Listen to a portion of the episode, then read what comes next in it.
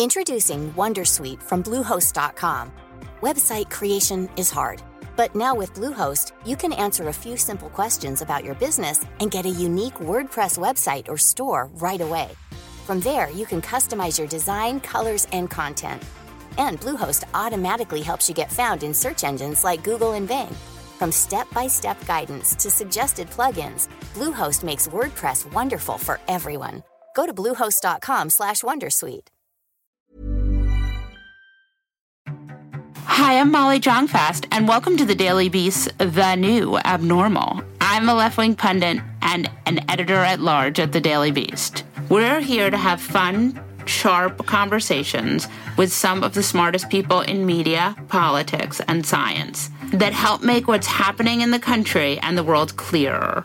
Our world has been turned upside down. On The New Abnormal, we'll talk about the people who got us into this mess and figure out how we get ourselves out of it. And I'm producer Jesse Cannon, and I'm here to make sure everything doesn't go too far off the rails, while we have fun discussions about our world gone mad. And while I take that duty seriously, ourselves, not so much.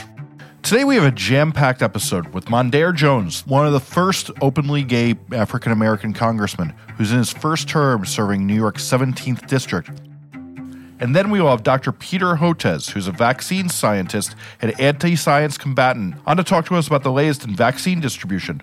But first, we have New York Times columnist and Squawk Box co-host, Andrew Ross Sorkin. Welcome, Andrew Ross Sorkin, to The New Abnormal. Thank you for having me. I feel abnormal right now. Me too, man. I am very excited to get to talk to you. I feel like the last time I got to talk about inflation was with Paul Krugman, and it was many months ago. I mostly only ever talk about diseases now, which I also quite enjoy as a hypochondriac. I'm one too, so if you want to talk about that, I'm open to it. Plus, Paul Krugman's much smarter than I am, so. I don't know that that's true, just because he has a, the thing is, once you get that Pulitzer, he has Nobel. He has a Nobel and a Pulitzer, so let's be honest here. Well, when you're his age, you'll have that. Can you explain to our listeners why all of a sudden inflation is the hot topic? Well, so the inflation has been the hot topic and now probably is the hot topic because there has long been a great concern that the more government stimulus you put into the system, that ultimately what it may do is push up prices. The cost of eggs when you go to the supermarket, the cost of a TV if you go to a Best Buy, the cost of going to a restaurant, getting on an airplane, that ultimately the more money that's pushed into the system is going to press up the price of goods. And so at a time when there is enormous amounts of stimulus being talked about and being put into the system, and then on top of that, obviously, a big conversation now about infrastructure, there's a question mark as to whether all of that spending is going to have an impact on inflation. And the person who has been sort of the biggest, sort of the one who has been like dying on this hill is Larry Summers. Larry Summers has been concerned about inflation for not just the past year, though he's been very outspoken about it, but he's been somebody who's been worried about inflation for a very, very long time. Look, there are two schools of thought about inflation. There are those who worry about inflation and worry about government stimulus and also the amount of debt in the system. That's a huge part of this. A huge part of the conversation around inflation is just how much debt is in the system. And there are those who are now thinking about this sort of idea of modern monetary policy, which is to say that maybe debt isn't as problematic or as worrisome as some people had long thought. And so that's really the chasm. That's really what the debate is all about right now. I should say modern monetary theory, I think, is right. What it is. It's not policy. I apologize. MMT. Right. But it was kind of an outlier. Oh, I would say up until even just a couple of years ago, this whole MMT idea was, people thought most, I don't want to say respectable people, but right. People in the academic worlds, people in the money worlds thought it was cuckoo for Cocoa Puffs. Right. To think that you could just spend, and that the rubber would never meet the road. And you know, we had so many people for years who have been deficit hawks who've said, you just can't take on this money, because at some point there will be a moment where people who have to buy this debt are going to say, you know what? I'm not sure you people are good for the money anymore. So if you want me to buy your debt, you're going to have to pay me a lot higher of an interest rate to effectively pay me for the risk I'm taking on, because I don't know if you people ever are going to send me a check. That's what this is really about. Right. And when that happens, the whole thing falls apart. That's when things get a lot more uncomfortable. Right now, we have remarkably low interest rates. People are willing to loan money to the U.S. government for next to nothing because people have thought that we are a good credit. The question is, are we a good credit? And as you pile up larger and larger deficits, that's where the question gets more complicated. I'd also note that the truth of the matter is, especially during this past pandemic, given the amount of money that we are printing, it is actually not that there are people out there, folks in China or elsewhere that are, or other countries that are somehow buying our debt. That's actually not what's happening. Do you know who's buying our debt? The Federal Reserve. Our own Federal Reserve is buying the debt. Wait, that doesn't sound good. Well, it depends on where you sit.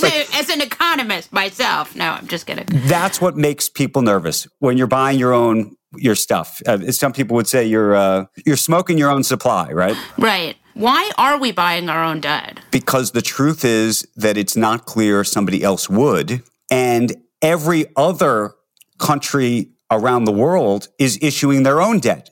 So there's a massive supply of debt that's sort of rushing into the system. And the truth is that in the EU, they're doing the same thing. They're having to buy up their own stuff.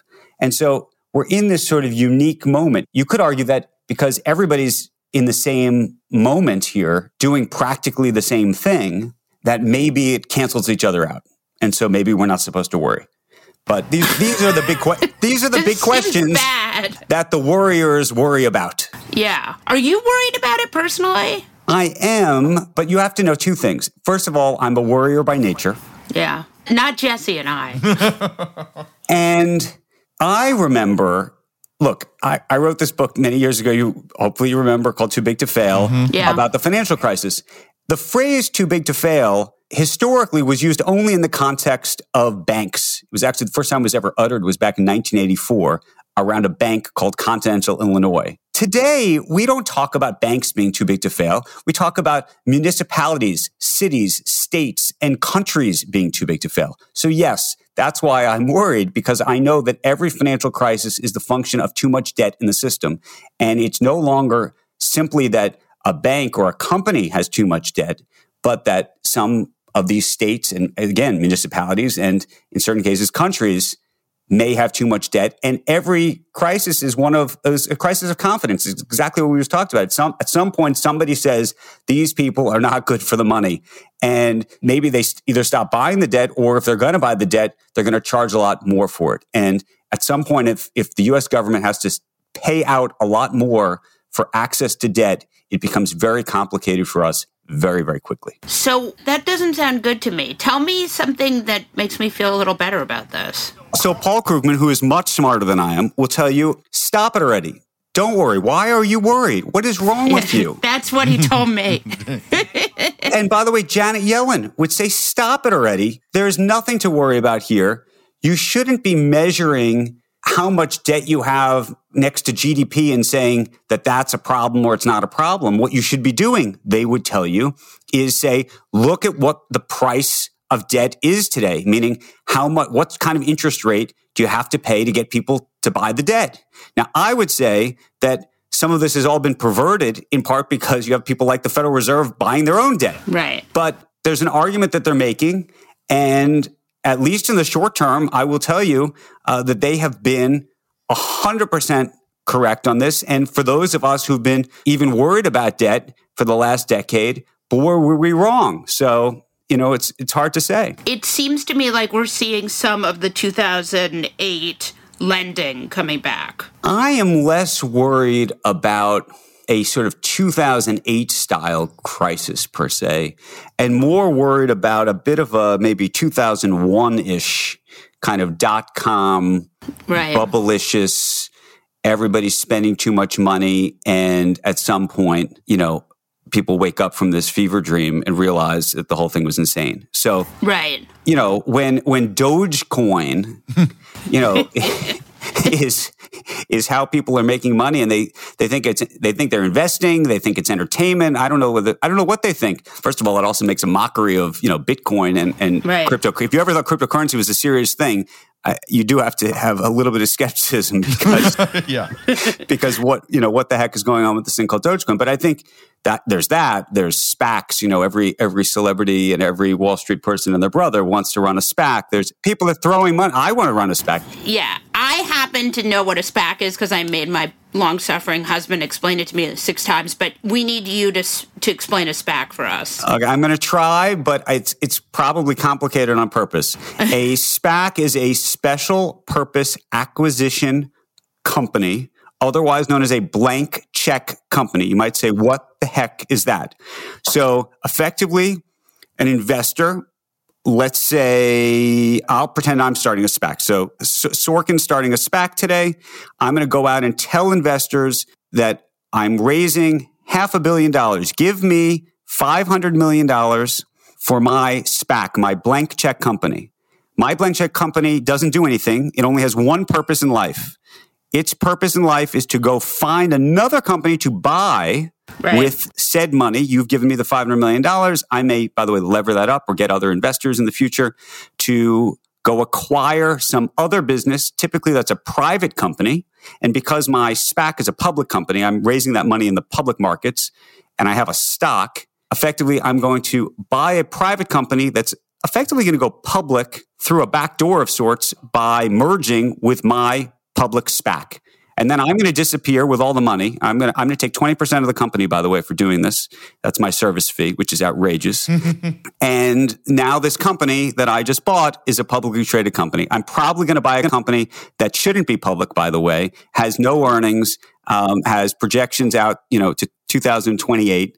And because everybody is so excited about the stock market, someone's going to buy into it. By the way, I should tell you that the bloom has fallen off the rose here. The Good. Rose has fallen off the bloom here. Which is it? By the way, the rose off the bloom? The bloom off the rose? The bloom off the rose. Yeah, the bloom has come off the SPAC rose a bit in the past couple of weeks because I do think, thankfully, there's been a bit of a realization about some of the challenges and conflicts and misalignments that have occurred as a function of this market. And the SEC has sent some public letters and other things that I think have spooked people probably in a good way. So the SPAC mania is a little bit less of a mania at the moment. Well, that is, I have to say, probably the one bright spot. So to back up to Dogecoin, Andrew, I know you Yes. are often in touch with the elites and are getting the sense of them. I keep the elites. I keep wondering what, GameStop and all this is doing to make these people, like, what their reaction is to this stuff, and what are they thinking now that this is so wild when they used to be able to control things so well for the past few years? The quote-unquote establishment thinks this is zany. It's nuts. They don't understand it. They just can't put their head around it, and they believe genuinely that this is going to end in tears. That is the establishment view. However, there is maybe a new establishment that's emerging, and that is retail investors. That's a younger generation of investor. That's the Elon Musks of the world and Chamath Palihapitiya's of the world. And, there is a growing group of people who think this time is different. Now, maybe this time is different. Maybe it really is different. I don't know. But that's, I think there's a sense of bewilderment within the world of the establishment. But also, remember, they miss buying Bitcoin at, $100 and $1,000 and $10,000 and $20,000. Now, we'll see what happens to some of this stuff. Do you think that there's also, Clubhouse is super overvalued, right? Oh, goodness. The truth is I don't know about Clubhouse. It has a $4 billion valuation. There was such excitement around it. I was on it. I felt like almost every other night for a month. Right. I will admit I have not been spending nearly the kind of time I used to. And if you look at the number of app downloads in the App Store, you know, there was a massive surge January, February, and it has just completely and utterly fallen off a cliff. Yeah. Now, they're about to be introducing an Android version for the first time. So people, by the way, who had an Android really had no access to Clubhouse. So we'll see. There might be a second honeymoon, if you will. But at the same time, there's going to be a lot of competition. Twitter's doing it with this, you know, Spaces. Facebook wants to do something similar. I think ultimately the sort of live audio piece will probably be a commoditized service that lives in many places. And that's not to say that Clubhouse won't continue and won't thrive. Look, I think there are a lot of people who wrote Snap-offs, you know, the parent company of Snapchat. And, you know, I think they had an IPO at $15 billion. I think it fell in half at one point. I think the company is now worth something like $100 billion. And they're having success with maybe not the kind of audience that people thought was going to be at the same scale and size as, you know, Google or Facebook, but they're clearly having some success. So, God, that's nuts. Market cap of Snap today is about $90 billion. So I was off by about 10, but, you know, you can round up. The thing that I talked to Krugman about that he's kind of obsessed with, and yeah, I'm curious to know what you think of, are the child tax credits, which are not permanent. Right. What do you think about that? What's your feeling on that? Look, in an idealized world, they would be permanent. And in an idealized world, we would have enough money to pay for everything. You know, we're in this moment now where we're going to probably have a grand experiment where we're going to spend a lot more money than we necessarily have. Having said that, by the way, you know, something similar happened even when times were good during the Trump administration, which is to say that, you know, we lowered taxes. And yes, that did, I don't know if we're going to give it credit for happening during his watch. Obviously, up until the pandemic happened, there was enormous economic growth. Do we want to tie those two things to lower taxes? We can have that debate. But it was true that obviously happened. I think there's probably a larger conversation to have in this country about how much money we actually need to spend and how to raise the money to do that. What do we want to cover? How do we create a equitable society that drives economic growth, that takes care of people who can't take care of themselves, and to tax people in a way that makes sense, that incentivizes people to do the right things, that incentivizes potentially longer-term investments, but also gets a lot of money that, frankly, has never been taxed. So, I mean, I think we have to sort of figure out what we really want, because, you know, there's two views about taxes today. I would say one view is you just want to tax people so that you have enough revenue to pay for the things that you want to do. Right. There's another view, which is that people want to tax people, especially the wealthy, because they don't want them to be as wealthy. Those are two different concepts. Right. And I think we have to make a little bit of a call or decision about which concept as a country we like and we want. I would also say, before I'd even get to this conversation about higher taxes and this and that, I would just try to collect the money that's due to begin with. Right. There is something like $600 billion annually, $600 billion, the studies show, that is evaded, that should be collected, that isn't collected because the IRS doesn't have enough people and enough technology to actually collect it. If we brought that money in, we probably wouldn't have to have all of these crazy conversations we're having right now about everything else. And that's just the Trump families. Sorry. On that note, thank you so much, Andrew. This was amazing. Thank you for having me. I'm so excited to be here and feeling so normal being abnormal. Thank you so much. That was great. Hey, folks, if you haven't heard, every single week we do a special bonus episode for Beast Inside, the Daily Beast membership program. Sometimes we interview senators like Cory Booker or the folks who explain what's happening behind the scenes in media, like Jim Acosta or Soledad O'Brien. Sometimes we just have fun and talk to our favorite comedians and actors like Busy Philipps or Billy Eichner. And sometimes we just have friends around to analyze what's happening in the news. You can get all of our episodes in your favorite podcast app of choice by becoming a Beast Inside member, where you'll support the Beast's fearless journalism, as well as getting full access to podcasts and articles. To become a member, head to newabnormal.thedailybeast.com. That's newabnormal.thedailybeast.com.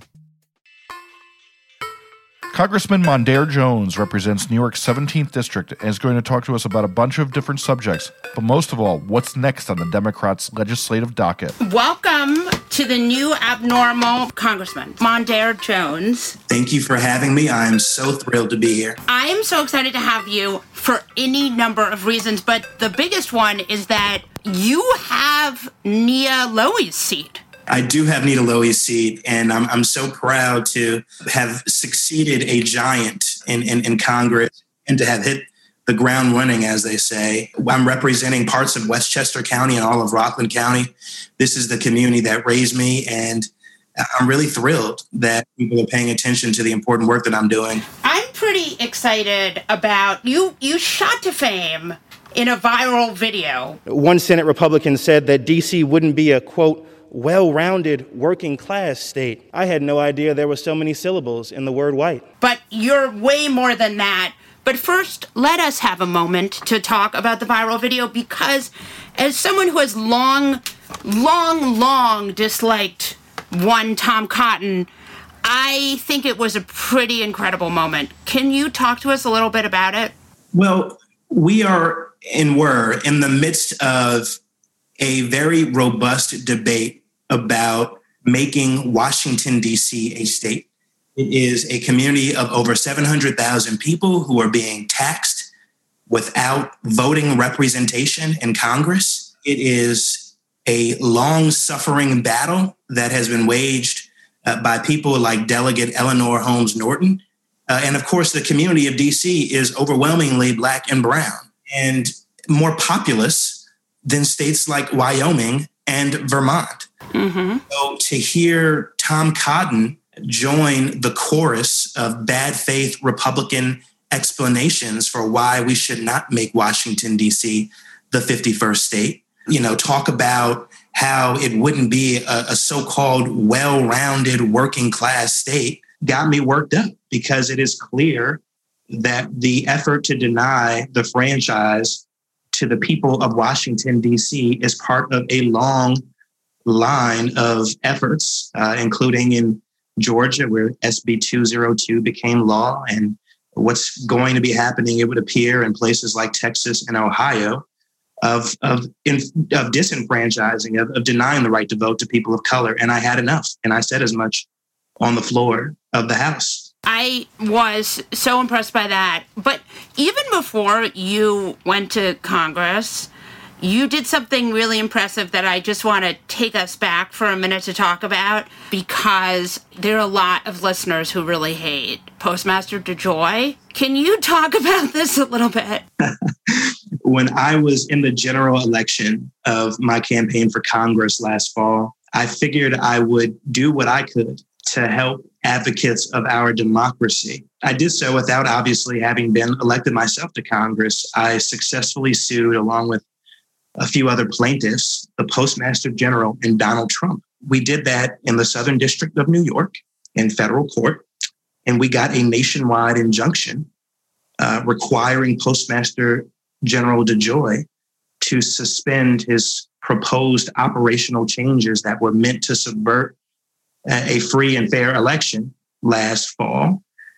And I'm really proud of that work, because democracy hung in the balance, I think, was an example of how you don't have to be in elected office to be helpful on a number of levels. But you are also a lawyer, and you did work in the DOJ. So you do have a lot of experience here. Can you talk to us a little bit about being... The other thing that I really want to talk to you about is this: you are one of two African-American LGBT congressmen. Is that a lot of pressure, and what can you do with that? Because it seems like you have a chance to really do exciting stuff. Molly, it is not something that I imagined was even possible, to be an openly gay LGBTQ member of Congress, until the past few years. And I'm really proud to have made that history with someone who I consider a friend, Rishi Torres of New York's 15th Congressional District. I grew up in the Baptist church, where things have gotten better, but it's still a bit taboo, and just never saw on television positive representation of openly LGBTQ African-American individuals. And so it took a long time for me. I mean, I say a long time. I'm still one of the youngest members of Congress. Yeah, I was going to say. I'm 33 years old, but it took me longer than it should have, and for most of my life anyway, to really accept who I am and to express that to the rest of the world. And I'm so grateful to be in a position now where I can give that positive affirmation to other people, young and old, because I get messages from young people and people older than I am telling me that I have inspired them to accept who they are and to live authentic lives. And that is a beautiful thing for someone who just a few years ago was definitely afraid that people would find out that I'm gay. Yeah. But so one of the things that you support that I'm very, very interested in is expanding the Supreme Court. Could you talk to us about the need for that? Our democracy is in crisis. It has been in crisis for over a decade now due to racist voter suppression that has been successful in parts of this country. What I want people to understand is that the Supreme Court has been an accomplice. It was the Roberts Court and Chief Justice Roberts himself who wrote the opinion in a case called Shelby County v. Holder in 2013, which struck down the heart of the Voting Rights Act. There are a number of things that were extraordinary about that. One of them is that the Voting Rights Act had just been reauthorized in the year 2006 with unanimous support in the Senate. Near unanimous support in the House of Representatives. Talk about judicial activism.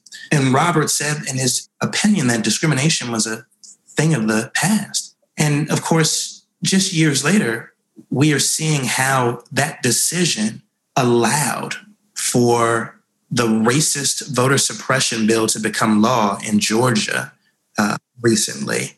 Literally, you can trace this back to that 2013 decision because Georgia would have had to go through what's called a pre-clearance process before that bill became law.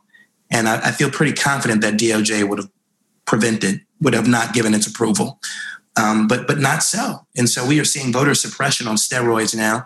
Of course, the Roberts Court also gave us Citizens United, which allowed for a torrent of unlimited corporate spending in our elections. As recently as the year 2019, upheld partisan gerrymandering of congressional districts where essentially legislators choose their constituents as opposed to constituents choosing their legislators. And that decision has helped and will continue, if unchecked, to allow QAnon conspiracy theorists and other folks like Marjorie Taylor Greene and Lauren Boebert to continue to win general election contests despite their views being outside of the mainstream. You gave an interview today to a stat at the New York Times, and you talked about Congress as a place where members are very comfortable with the status quo as long as it benefits them. Can you talk about that a little bit?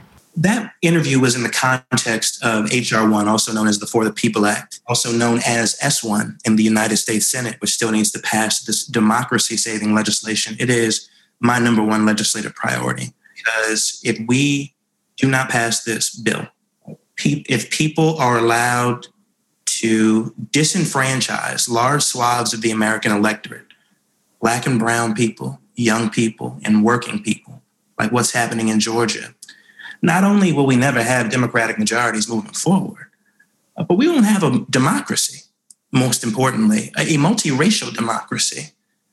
Where people in Congress are actually responsive to the American electorate, as opposed to what we have now, where not a single Republican voted for the American Rescue Plan, despite the fact that 80% of the American public, including a majority of Republicans, support the American Rescue Plan.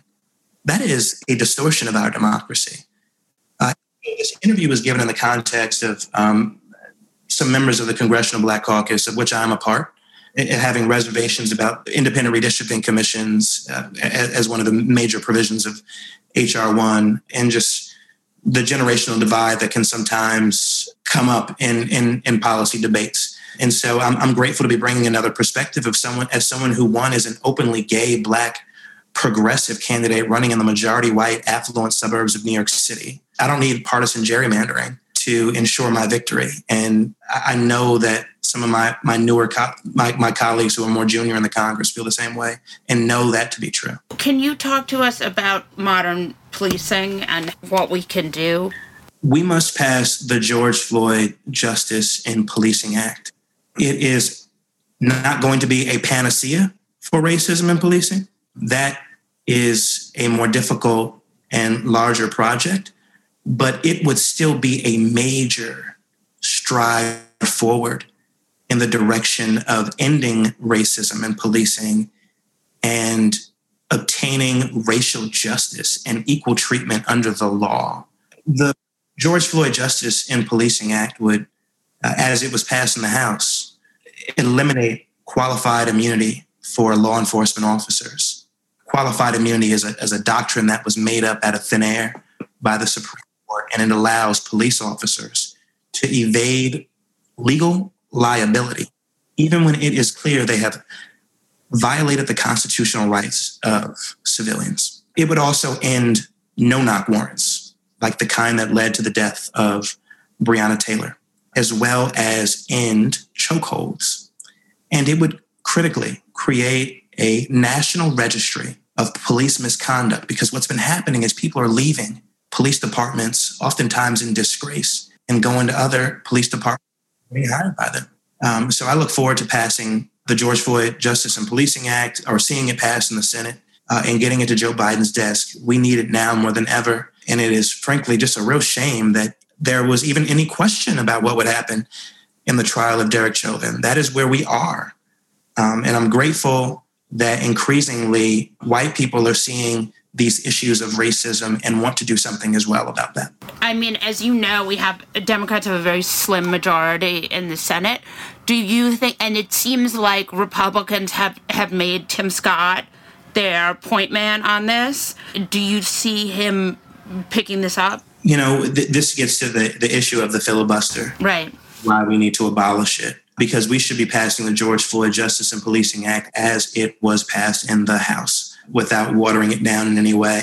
You know, for the time being, it's a wonderful thing that Senator Tim Scott is interested in this issue. I listened to another senator from West Virginia, Senator Capito, talk about how she was pleased with the work that he was doing. And I know that Karen Bass has been working very closely with Senator Scott. And so I want to respect their work product and just wait to see what they come back with. Yeah. Okay. So that's good. I mean, you didn't come in primary an incumbent. You came in, you know, as she was retiring. But do you feel a rift between the more progressive, younger Congress people and the older establishment, or no? I started out as a primary challenger. Oh, you did? And then the retirement happened. I don't see that rift. We've been so unified. For all the public reporting of the rift between progressives and moderates, you know, we voted for the American Rescue Plan, the most transformative economic package for working families in modern American history. And of course, we should have included the $15 minimum wage in that. And it was included in the House version, which progressives and moderates voted for. And so the Senate really has been the major issue when it comes to making legislation better and more progressive. I'm part of the Democratic House leadership team. I'm honored that my colleagues in the freshman class elected me to represent them as freshman representative leadership. And I'm given the opportunity to express their views as well as progressive views in those meetings with leadership. And so I don't see the rift as it is related in a lot of the articles that come out. I was actually speaking to a moderate member. We call people who flip seats from red to blue frontline members. And I was speaking to a frontline member who's a good friend of mine recently. She's more senior than I am. And she said, you know, there's just more unity this congressional term than there was the last congressional term. Well, we just had Howard Dean on Thursday, and he was saying how much he loves AOC. And how Democrats are actually really, you know, so I definitely have seen that in my own experience, that there seems to be a lot of unity, and it's very cool too. So that's very interesting. A huge part of this, Molly, is that progressive policies are deeply popular with the American public, and Joe Biden understands that and has been pushing for big legislation. You know, I'm looking forward to making the American Jobs Plan better than what was proposed by him. But if you look at the contents of it, I mean, he's going in the right direction.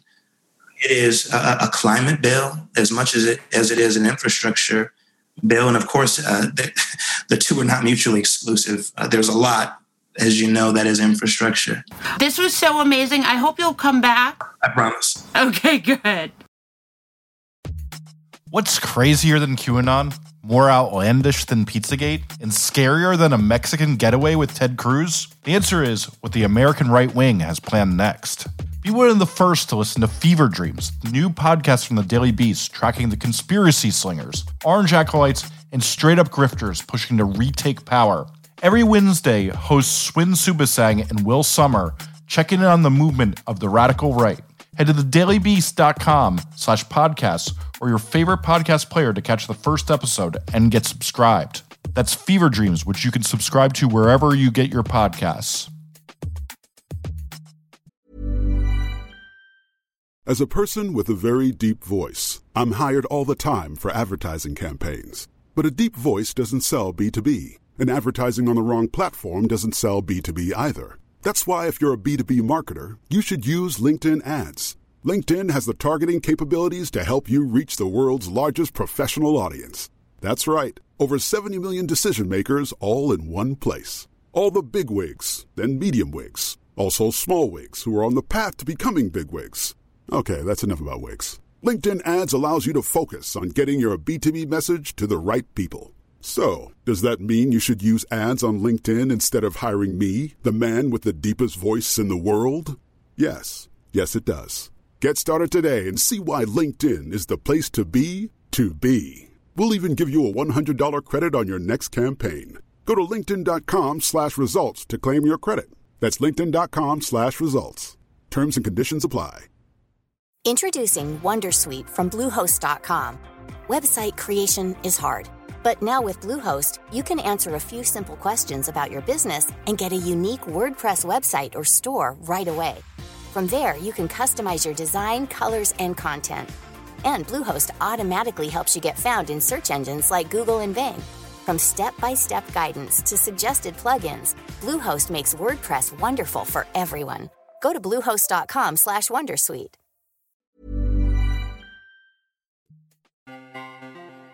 Dr. Peter Hotez is a vaccine scientist and anti-science combatant, as well as the author of Vaccines Didn't Cause Rachel's Autism.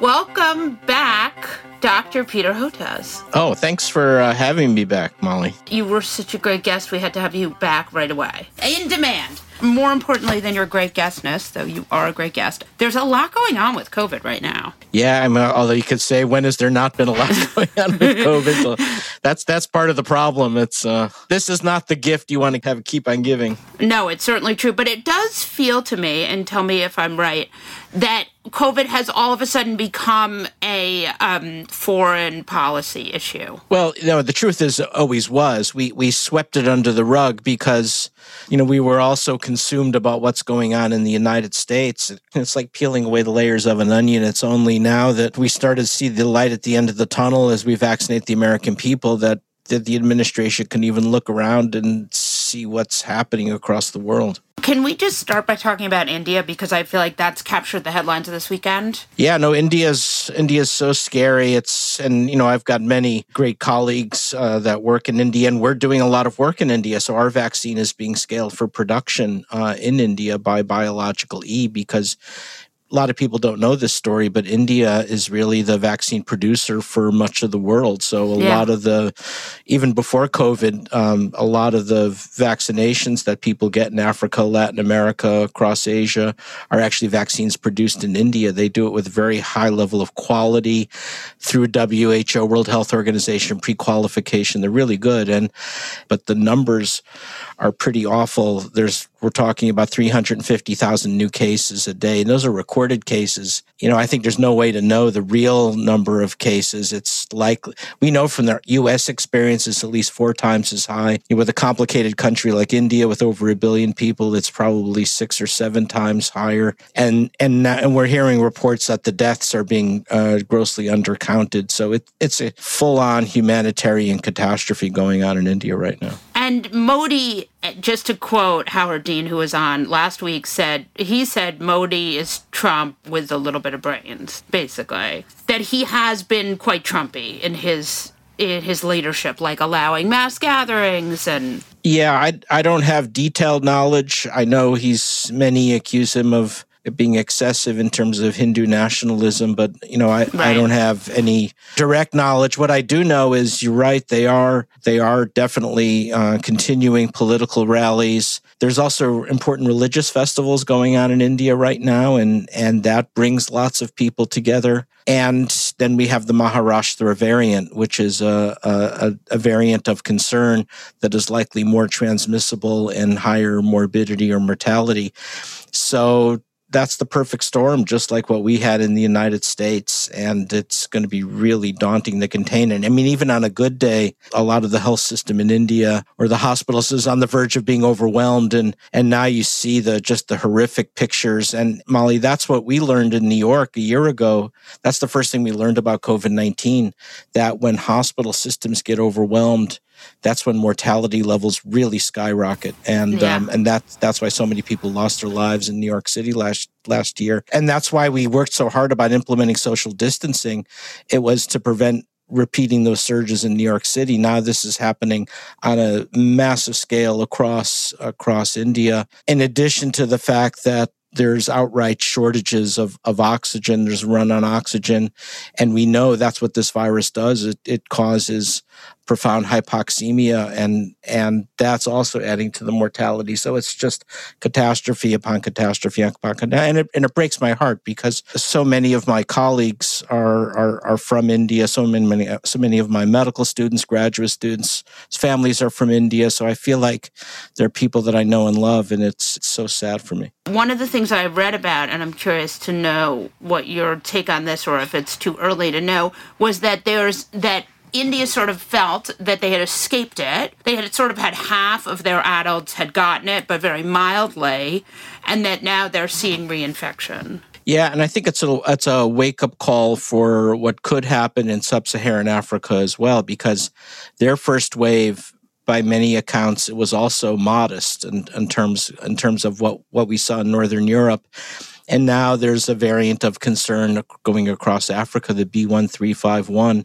I know the numbers are a pain, but that one could potentially cause the same thing in Africa as what's going on in India. And this is why we really have this urgency to get out durable, low-cost, easy breezy vaccines. And now, I mean, we can't screw around. We need to have the vaccines in place, ready to go immediately. I don't know that listeners totally understand why, if a virus is ripping through a country like India, can you explain why that's bad for someone in Duluth? Well, for multiple reasons. One, that variant is, first of all, is not going to stay in India, and reports are already it's going into Pakistan and Bangladesh, and this highly interconnected world, it's just a matter of time. This variant is already, the Maharashtra variant's already in the United States, or something very much like it. So that's a concern. Also, it allows additional variants to evolve. And remember, the U.S. is part of a global economy. We depend on other countries in order for our economy to expand. And then it can only go so high, and then it gets blocked. So, you know, what I see over the summer happening is as the U.S. gets something very close to normal, people start flying domestically and doing business with other countries. They can really only do business with countries that have gotten COVID-19 under control and fully vaccinated. So how far can the U.S. get with doing business only with the U.K., Western Europe, and Israel, and maybe a couple of other countries? So what's going to happen is you're going to start to see the U.S. economy accelerate, and then, you know, I'm not an economist, but I'm thinking it's likely going to plateau prematurely unless we can help the entire world. Well, and I also think fundamentally, the longer the virus is able to keep going, and I think that's something people don't totally understand, is that the more the virus goes, the more likely there will be a non-vaccine resistant strain. It's hard to know. What looks like is happening is that you're seeing convergence, meaning that it's not as though you're seeing 100 different types of mutations in the spike protein, the part of the virus that binds to our host tissues, there seem to be 4 or 5 recurring themes around certain amino acids in the 501 position, the 484 position, the 425 position. But the issue is going to be this. It's almost like a new pandemic. It's version 2.0, where you have dominant variants of concern that are more transmissible, higher morbidity, higher mortality. So as bad as it's been in Northern Europe, you're going to see things play out in India, in other parts of the world now. And that's why we've got to vaccinate. And we have to do 2 things. Vaccinate using our vaccines against the original lineages that are already ready to go. And that will help because they look like they're all partially protective, at least against the new variants of concern. But then all of us in the vaccine world are scrambling to make the next generation COVID-19 vaccine that are more specifically tailored for the variants. That's why Moderna and Pfizer are already saying we're all going to get a 3rd dose later on this year or next year. That's going to, 1, help with booster immunity, but also it'll likely be reconfigured to be more specific for these variants of concern. What can America do for India? Because I know there was some pretty exciting news this weekend. Yeah, I saw an announcement coming from Andy Slavitt, someone I have a lot of respect for, indicating that they were going to loosen export controls on materials for making vaccines. So Serum Institute of India is making a lot of the AstraZeneca vaccine for the world. Biological E is slated to make a lot of the J&J vaccine for the world. They're making our vaccine as well.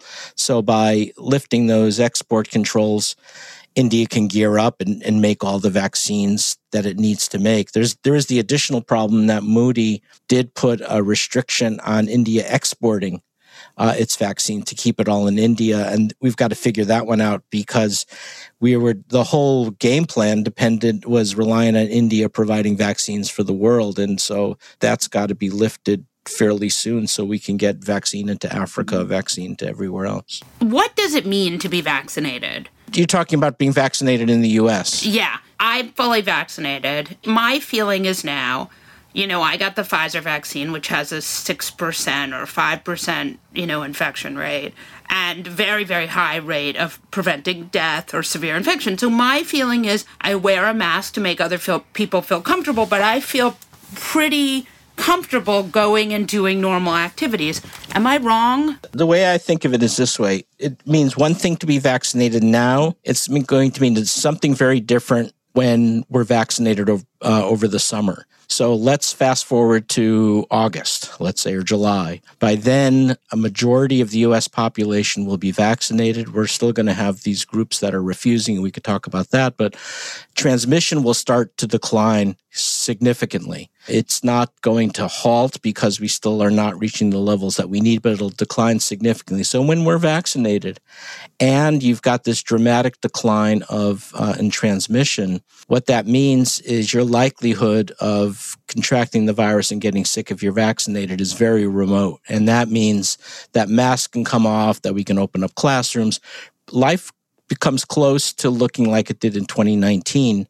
We can fly domestically. The things that we won't be able to do is we'll have limits in terms of places that we can fly because there's going to still be a lot of screaming transmission across the world. But other than that, and businesses won't be fully restored because they can't operate globally as much as they'd like to. But other than that, I think it'll look very normal and masks can come off. The only reason that I still wear a mask, even though I'm vaccinated right now, is there's still a pretty high level of transmission going on until we can get up to much higher than 40% getting a single dose.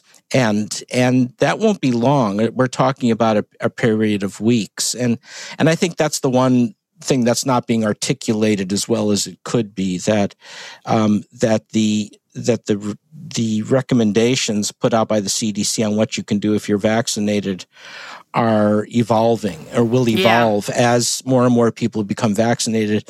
And what I would have probably done is laid it out there, I would have said, this is, we're now in phase A, then we're going to go into phase B and phase C. Phase C is what happens when the country gets close to fully vaccinated and we halt transmission. Then people can understand it. I think, by not doing that, what it does is it lets, people like Senator Rand Paul and others claim that we're only still wearing masks as sort of a badge, because that's what they do. They don't wear masks as a badge and don't get vaccines as a badge. And that's not the case at all. Yeah, I think that is a really important thing for people, because I feel like we're not explaining that well enough in the public health world, of that, like, this is really about getting us to a point where enough people are vaccinated so transmission is very, very low, and then we can all take off our masks outside, at least. I think, restaurants, bars, clubs, look at what's going on in Israel right now. I think we can get to that same place. And I think that should be articulated a little better. I mean, there are things that could go wrong, of course. Right, the variants. There are new variants. I think the B.1.1.7 variant is going to remain dominant for a while, and that vaccines work just as well against that. The one thing that will happen, I think, that we have to keep in mind is, even if we get to that place in August or July, let's say, where masks can come off and life looks like 2019 again, there may be periods in different times of the year where we have to put on masks again. And I say that because my colleague, Mark Lipsitch, who's this brilliant epidemiologist at Harvard School of Public Health, has put out this very interesting model where he shows these peaks, seasonal peaks of COVID-19 in January, just like that horrible wave we had in last January. We could have something like that again, not as bad, but still there. So there may be the advisory coming out, you know what, we're going to have to dial things back a bit, wear masks again, but it's only going to be for a period of a few weeks. And that's how we live with the virus, being able to have situational awareness, staying close to the news. And it's not so bad. After all we've been through, this should seem like small potatoes to be able to do that. And that's how I see this playing out. This was really helpful. Thank you so much, Dr. Hotez. Oh, it's always good to talk to you, Molly, and always happy to keep the dialogue going. Thank you so much. Hello, Jesse Cannon. Hello, Molly Jongfast. After this nice weekend we had, who is your fuck that guy? A beautiful weekend of freezing weather in the Northeast. I enjoy wearing a down coat in April. It's one of my kinks. We are here to talk about the fucking assholes who ruin our lives on a daily basis. And today I have one, Alex Berenson. Your returning foe. That's right. Twitter needs to take him off the fucking platform, because this person is... I mean, you do really, really, really see how misinformation spreads online by Alex Berenson. Is that fair? That's 100% fair. I see on Instagram, he says something, and then the biggest idiots I know have it on their fucking Instagram like it's the word of God. Alex Berenson, I'm going to read you the two tweets, and then I'm going to tell you the truth, because it's important that we get this. So, another well-known person in his 40s, not a true celebrity, but someone with a sizable Twitter following, died suddenly Friday. No cause of death was given, and his family wants privacy. These cases have popped up with disturbing frequency since December. Look, I don't want to turn on the fire hose on this guy's family at a very difficult time, so I don't want to go into this, but this person publicly reported being vaccinated. 6 days later, his tweets abruptly stopped, and less than a week after that, his death was reported. Okay, so Alex Berenson is making this case. So the guy, this poor guy, Daniel Kaminsky. I'm going to read you this statement that his family had to put out because Alex Berenson had deemed him to have died of the vaccine. It was with great sadness I announced the passing of my uncle, Daniel Kaminsky.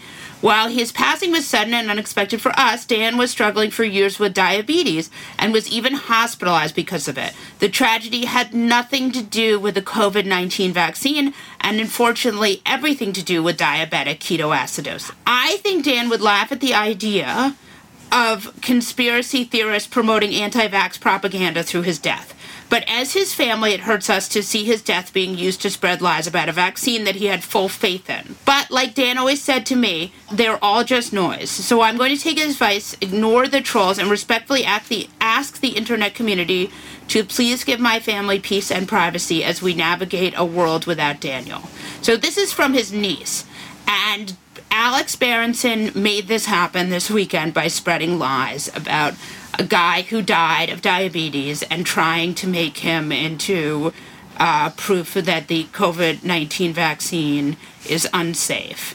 And so for that, again, and I will make him my fuck that guy until he stops doing this. Today, my fuck that guy is one Alex Berenson. I was going to say something that I would have had to beat myself over after that. But, sorry. That was my most passionate one, because fuck that guy. Tell me who your fuck that guy is. My fuck that guy is a world leader. He may be the only man who has worse hair than Trump, one Boris Johnson, a man who always has a look on his face like someone's just told him he has another kid and then he's going to have to remember how many he has again, which he's incapable of doing, which is just astounding. One of my favorite things about Boris Johnson is that he can't answer that one question. It really is like one of my favorite things. Like, as somebody who comes from the music business, I'm like, hey, all those people I know can at least name all their children. But so Boris apparently said in a meeting in October about having another lockdown, let the bodies pile high in their thousands. I've become very convinced that one of the worst parts of our world right now is that our leaders put their careers before the people they serve. And that should really be the first question of every debate going forward. And this is just another thing where this fucking asshole is putting his stupid brand first when his brand is literally looking like he just woke up from a hangover to lead a country each day. And it's like unbelievable that these people are allowed to still rule over a country when they act like this. Yeah, fuck him. On that note, we'll wrap this episode of The New Abnormal from The Daily Beast. In future episodes, we'll be talking to smart folks from The Daily Beast and beyond, from media, culture, politics, and science, who will help us understand what's happening to our country and the world. We hope you'll subscribe to us on your favorite podcast app and share the show on social media. Thanks so much for listening, and we'll see you again on the next episode.